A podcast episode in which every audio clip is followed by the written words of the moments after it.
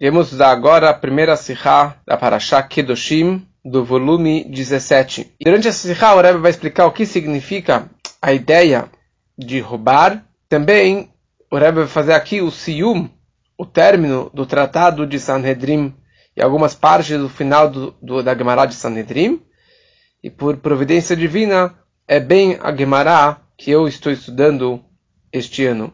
Para mim é uma honra poder estudar mais uma Sihá conectado com a Gemara que estou estudando. Então, a Torá descreve nessa semana Lotignovo. Lotignovo já aparece essa, essa frase, essa palavra também, nos Dez Mandamentos. Na Parashá de Itro, a Torá escreve Lotignov. Não roubarás.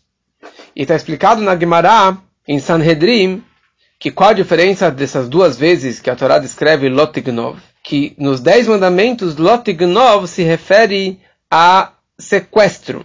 E aqui, Lotignovo, que a Torá está falando vários casos sobre dinheiro, se refere não roubarás. Fala nossos sábios, a pessoa que ela rouba, que ilu oveda vodazara. É como se ele estivesse fazendo idolatria. Aliás, tem algumas mitzvot específicas que os sábios descrevem que se você fizer esta haverá, é como se você estivesse fazendo idolatria. Por exemplo, a pessoa que é orgulhosa, pessoa que tem gasuta ruach, é como se ela estivesse fazendo idolatria. Ou a pessoa que, que fica brava, nervosa, é como se ela estivesse fazendo idolatria. Ou seja, tem algumas mitzvot específicas que nossos sábios é, frisaram que elas têm uma comparação com a Vodazara. E a grande pergunta é, qual é a comparação ímpar que existe entre lotignovo, entre não roubarás, com a ideia de Avodazara.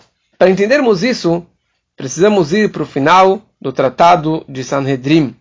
A última página, Agmará ali está descrevendo e explicando a Mishnah. A Mishnah está falando todas as leis do Iranidachat, de uma cidade que foi excomungada, uma cidade que ela foi levada a fazer a Vodazara e foi decretado que toda a cidade fosse é, morta, que fossem castigados, e tudo que estivesse lá deveria ser queimado. Todas as posses, tudo que estava dentro daquela cidade deveria ser queimado. E a Torá descreve: Você não pode ter nada, você não pode pegar nada daquilo que foi excomungado, do herem, daqui de todas as posses, o dinheiro, a comida, os animais daquela cidade de Iranidahat, tudo tem que ser queimado e você não pode pegar nada daquela cidade. E a Gemara fala o seguinte: shareshaim baolam haron av baolam. A Mishnah disse que enquanto que os Reshaim se encontram no mundo, Haron Af, a fúria da, da narina de Hashem se encontra no mundo. Na hora que os Reshaim foram exterminados, acabou a fúria de Deus. Pergunta a Gamara, quem são esses Reshaim? Que Reshaim? Quando que tem perversos no mundo, tem a fúria das narinas de Deus? Fala Rabi Yosef, aqui são ladrões. E a pergunta é, o que, isso aqui tem a ver com o final da Gemara de Sanhedrin, falando sobre Rashá? E na verdade, será que ladrão significa Rashá? Tem vários tipos de ladrões. O tratado inteiro de Sanedrim está descrevendo sobre todos os tipos de perversos, de crimes e de, e de ladrões e de, e de relações proibidas e assim por diante. Então os comentaristas eles explicam que já que a Mishnah está descrevendo sobre Iranidachat, sobre essa cidade que deve ser destruída, então tudo foi destruído. E as pessoas foram mortas, Todas as posses foram queimadas, colocavam numa praça pública, lá numa, na cidade, na rua principal, e queimavam tudo que estava lá, que estava lá. E depois a Torá fala uma outra proibição. Que você não pode ter nada nas tuas mãos do herem. Calma aí. Já foi destruído tudo? Não tem mais nada. Já foi destruído, já foi queimado tudo. Então pergunta a Gemara, Man Reshaim, quem são esses Reshaim? Tipo, Quais tipos de Rechaim? Os perversos da cidade, os idólatras, já foram queimados, já foram mortos. Fala Rabi Yosef, eu estou me referindo aqui aos ganavim, aos ladrões. Ou seja, um ladrão que roubou do Herem, que ele roubou dos despojos da cidade da Iranidachat. Por isso que a Gemara fala que enquanto que tem este perverso que roubou dos despojos do Iranidachat, eis aqui é chamado Rasha, e isso significa que a fúria de Deus se encontra sobre o mundo. E a pergunta é, da onde você sabe que isso é o que a Mishnah quis dizer, que se refere sobre esse tipo de ladrão? Porque também a Gemara não fala um ladrão que roubou do Herem, ou que ele roubou do pertence que, de algo que pertencia a Vodazará. Ou seja, a ênfase principal aqui dele é não idolatria, não algo que era do Herem, que era dos despojos do Iranidachat, e sim, aqui está se referindo a um ladrão. E a pergunta é, que tipo de ladrão é esse? Qual o problema desse ladrão que o Rabi Yosef quer interpretar sobre essa Mishnah? Para entendermos isso, precisamos entender a diferença da Mishnah e da Braita. A Mishnah, algumas páginas antes, escreve toda a ideia da cidade de Iranidachat, como falamos agora, e depois a Braita, na última página, nas últimas linhas do tratado, vem interpretar a Mishnah. Só que ele interpreta um pouquinho diferente. A Mishnah escreveu que Reshaim, enquanto que existe Reshaim no mundo, existe Haron Af Baolam. Vem a Braita e fala o seguinte: Rasha Baolam, Haron Baolam. Quando que vem um perverso para o mundo, tem a fúria de Deus no mundo. E ele traz alguns versículos comprovando que a fúria de Deus.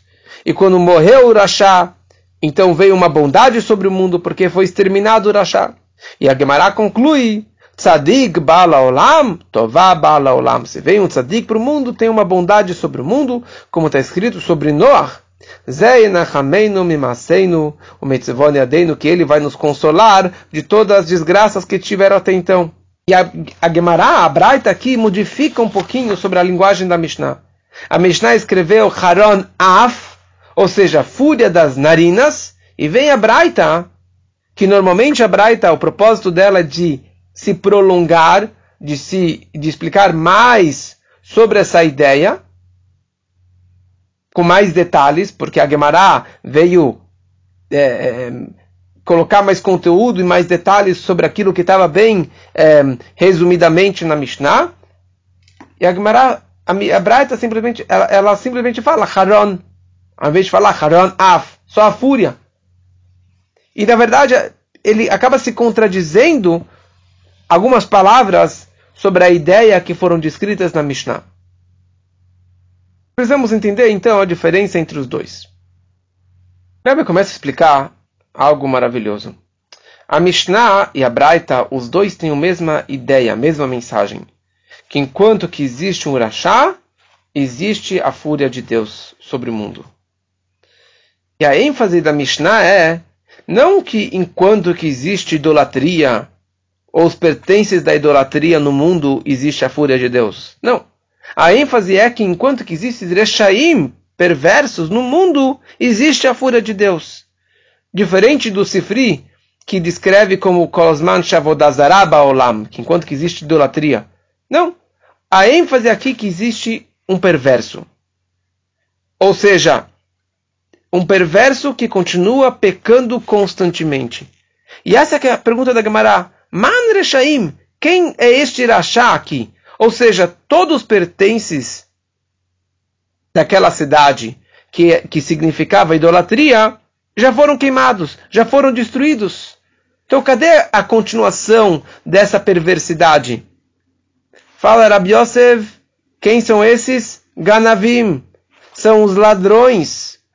Ou seja, ele, já que ele roubou ele dá continuidade à sua perversidade e dá continuidade à fúria de Deus. Isso vai acabar no momento que ele que ele morrer. Ou seja, apesar que que os pertences da idolatria não estão mais aqui, já foram queimados, mas ele continua na sua perversidade. Ele continua sendo um Ganev. Porque tem uma diferença e uma Humrah uma culpa maior sobre um ladrão diferente de qualquer outro tipo de pecado. Porque um ganav tem um conceito que se chama peolá nimshechet. Uma atividade constante e contínua. Cada instante, cada momento que o ladrão não devolveu o seu roubo, o seu dinheiro, ele está transgredindo loteg novo. Ele está transgredindo a cada instante a proibição de não roubar. E por isso explica o Rogachover que a proibição de roubar entra numa categoria que se chama Lavshnetan Letashlumim, que o significa ele não é, ele não recebe uma pena de morte um ladrão, porque ele pode devolver o dinheiro. Ou seja, e na hora que ele devolveu, a partir de agora ele não é mais culpado. Mas ele não é perdoado retroativamente. Ele não consegue limpar a ficha de, lá, lá, de trás. A partir de agora ele não está mais pecando. Por quê? Porque desde o do roubo até a devolução do dinheiro do roubo, ele está transgredindo a cada instante a proibição de lotig novo. Ou seja, apesar que o Herem do Iranidahat não está mais aqui, ele não tem mais o pertence da idolatria, mas a sua perversidade do roubo é contínua. E por isso que a Gemara descreve Kolzman Baolam. Quer dizer, enquanto que ele não fez chuvá, enquanto que ele não devolveu o seu roubo, a fúria de Deus continua sobre o mundo. E aí vem a Gemara e acrescenta outra ideia. Que essa ideia não é somente em relação a um ladrão que roubou do Iranidahat. E não somente em relação a um ladrão. Porque se a ênfase aqui que o homem não fez chuva, ou seja, ele pecou e ele não devolveu, e ele não fez chuva, então cada instante que ele não fez chuva, ele é considerado um rachá. Por isso que a Gemara descreve Rachá balolam, haram balolam. Se veio um rachá, qualquer tipo de rachá, até o momento que ele fizer chuva, ele tem a fúria de Deus. Ele está atraindo a fúria de Deus sobre o mundo. E isso aqui, na verdade, não é somente sobre o roubo, sobre qualquer tipo de haverá. Que a pessoa tenha a falta de fazer a chuva, de se arrepender sobre o seu pecado, ele está transmitindo a fúria de Hashem constantemente sobre o mundo. Com isso entendemos a comparação entre Gneivá e Avodazará, entre roubo e idolatria. Que todo aquele que rouba é como se estivesse fazendo idolatria. Por quê? Qual a diferença? Qual a, qual a seriedade do, da Avodazará? Que enquanto que a pessoa ela está fazendo o pecado de Avodazará, e quanto que existe Avodazará no mundo, existe a fúria de Hashem constantemente. Quer dizer, enquanto que existe a Metziut de Avodazará, isso o tempo todo está prolongando a fúria de Hashem sobre o mundo. E a mesma coisa sobre roubo enquanto que ele não devolveu, ele está pecando a cada instante que ele é chamado de ladrão. E mais ainda, ele não está fazendo chuva durante todo esse período.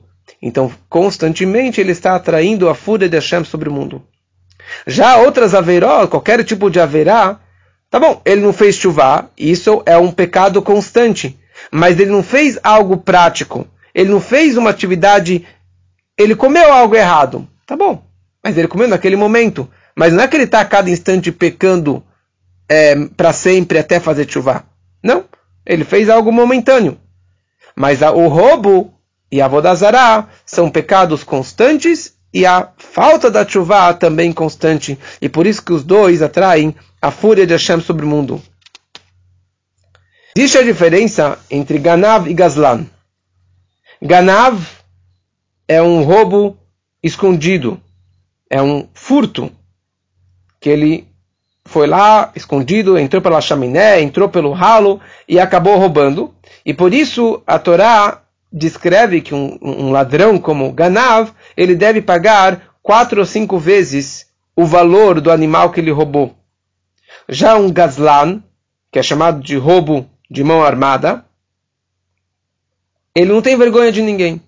E por isso, a Torá descreve que ele não tem que pagar quatro ou cinco vezes se é um, um boi ou se é um carneiro. E sim, ele paga só o Keren, só o valor original do roubo dele. é interessante que a Gemara descreve quem era Shah. Era Shah é um Ganav e não um Gazlan. Era Shah é um ganav, aquele que, que furta, aquele que faz escondido. E ele tem que pagar quatro ou cinco vezes. Por que o ganav precisa pagar quatro ou cinco vezes o valor do roubo?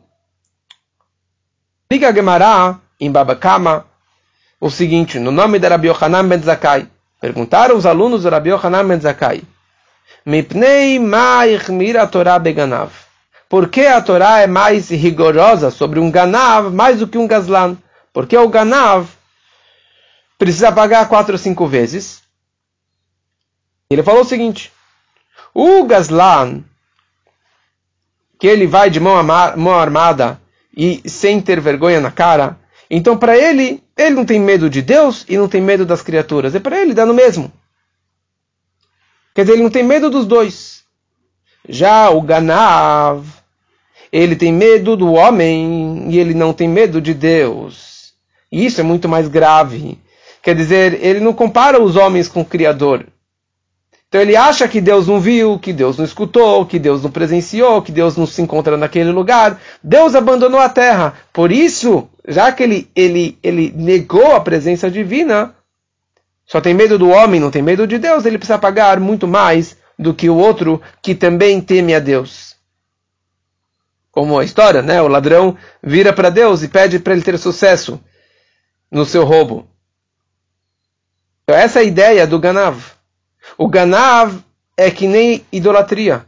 Por quê? Porque é a mesma ideia. O Ganav é aquela pessoa que fala que Azav Hashem Deus abandonou a terra e Deus não está me vendo, e isso é exatamente que nem a idolatria. E por isso, uma pessoa como essa, ele precisa pagar muito mais do que a pessoa que tem medo de Deus. Como o próprio Rabbi Yohanan Ben falou para os seus Talmidim, Yehiratzon, que seja vontade, quem dera, que vocês temessem a Deus da mesma forma que vocês temem o homem de carne e osso. Porque é muito mais severo quando a pessoa faz uma verá, ele fala, Deus não está me vendo. Isso que é o grande problema, o grande pecado. E por isso que isso é um pecado constante e, é um, e a falta da chuva também é um pecado constante. E por isso que bem essa ideia do, do Ganav traz o Haron, a fúria de Deus sobre o mundo. E com isso concluímos a Masechet Sanedrim. E o Rebbe faz aqui uma coisa que ele faz sempre nos siumim, nos términos de algum tratado. Que o Rebbe fala que existe uma ligação entre o término do Talmud com o começo do Talmud. Precisamos entender qual é a ligação entre o término do tratado de Sanedrim com o início, com a primeira Mishnah de Sanedrim. Na primeira Mishnah, ele descreve sobre os vários tipos de Batei Dinim, de tribunais. Tem tribunal de três juízes de 23 e de 71 e assim por diante. Mas a ênfase principal e a comparação entre todos os tipos de, de, de tribunais é para focar qual é o objetivo de qualquer tipo de Beidin. O propósito, mais do que castigar e mais do que ensinar as pessoas, o propósito deles é que Melekatrila não haja nenhum tipo de pecado, e nenhum tipo de castigo, e nenhum tipo de mal no mundo. Como Tana Deve Eliyahu Rabba, o Medrash descreve muito lindo a seguinte explicação.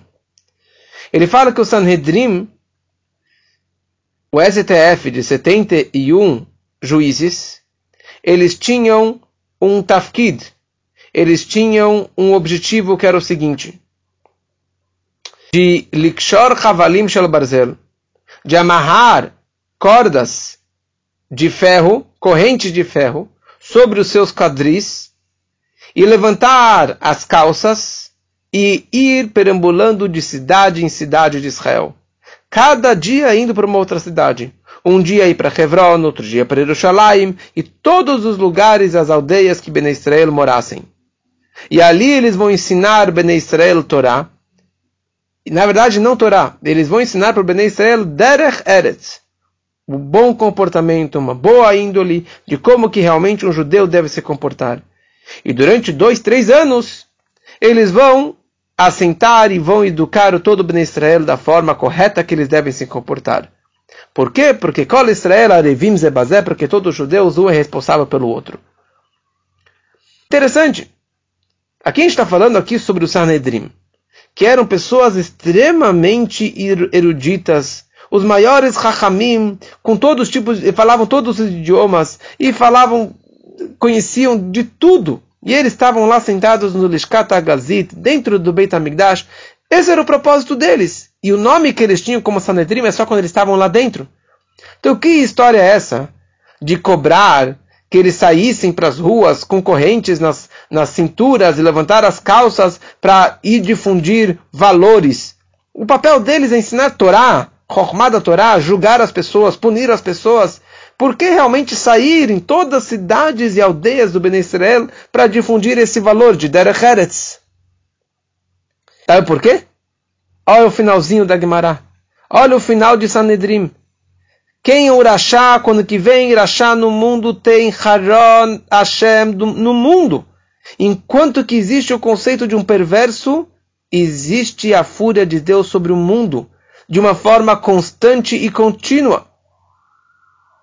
E isso não é somente uma questão constante em tempo, mas é uma questão de expansão de lugar. Em qualquer parte do mundo existe a fúria de Deus. No mundo inteiro, Balaolam, sobre o mundo inteiro. E isso atinge todos os judeus. E também, ou talvez principalmente, o Sanedrim Magdolá de 71 juízes. Então, sobre eles tem essa obrigação de ensinar o povo que Melekatrila, eles não atinjam, não cheguem num nível que vai causar esta fúria de Deus sobre o mundo, sobre eles sobre o mundo sobre todos os lugares do mundo. Então esse que era o papel do Sanedrim.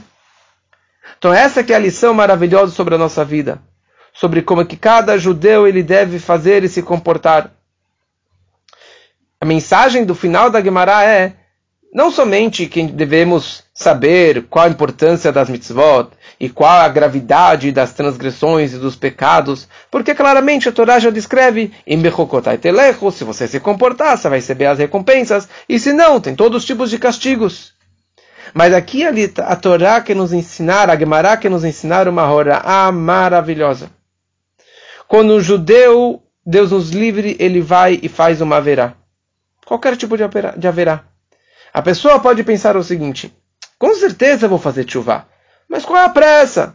É, mais para frente eu vou fazer chuva. Enquanto isso, ele fez mitzvot, ele fez tzedakah, ele continua rezando, continua religioso, mas eu fiz uma virá. Qual a gravidade disso? E assim também no lado do bem. Eu decidi aumentar na minha tzedakah. Eu decidi melhorar na minha reza, na minha Torá, no, fazer algo bom acrescentar algo positivo. Mas qual é a pressa? Qual é a pressa? Eu posso fazer amanhã, posso fazer no que vem, não preciso fazer hoje, sair correndo. Vem Agmará e ensina essa lição para todo e qualquer judeu. Porque enquanto que a pessoa não fez chuva, constantemente a fúria de Hashem se encontra no mundo não só na hora da verá, mas o tempo todo. E não somente sobre você, mas sobre o mundo inteiro. O tempo todo. Em todo lugar tem a fúria de Hashem sobre o mundo todo. E assim também do lado positivo. De fazer algo positivo. Que a Gemara escreve que Tzadik Balaolam, Tová Balaolam. Veio uma bondade sobre o mundo. Na hora que você faz uma bondade agora, você não atrai somente sobre si, mas se atrai essa bondade, essa luz sobre o mundo inteiro de uma forma constante e eterna. Então, por isso, na hora que a pessoa parar e meditar, que depende em mim, para o lado do bem ou do mal, então a pessoa ela vai fazer de tudo para afastar o mal o mais breve possível, parar de roubar e fazer a chuva o mais breve possível. E também, se ele pode fazer um momento mais cedo, fazer uma bondade, fazer uma mitzvah, uma boa ação, ele está agradando a si e agradando uma bondade para o mundo todo, e dessa forma ele vai trazer uma tová para o mundo todo, que assim possa, possamos fazer na nossa vida, se Deus quiser.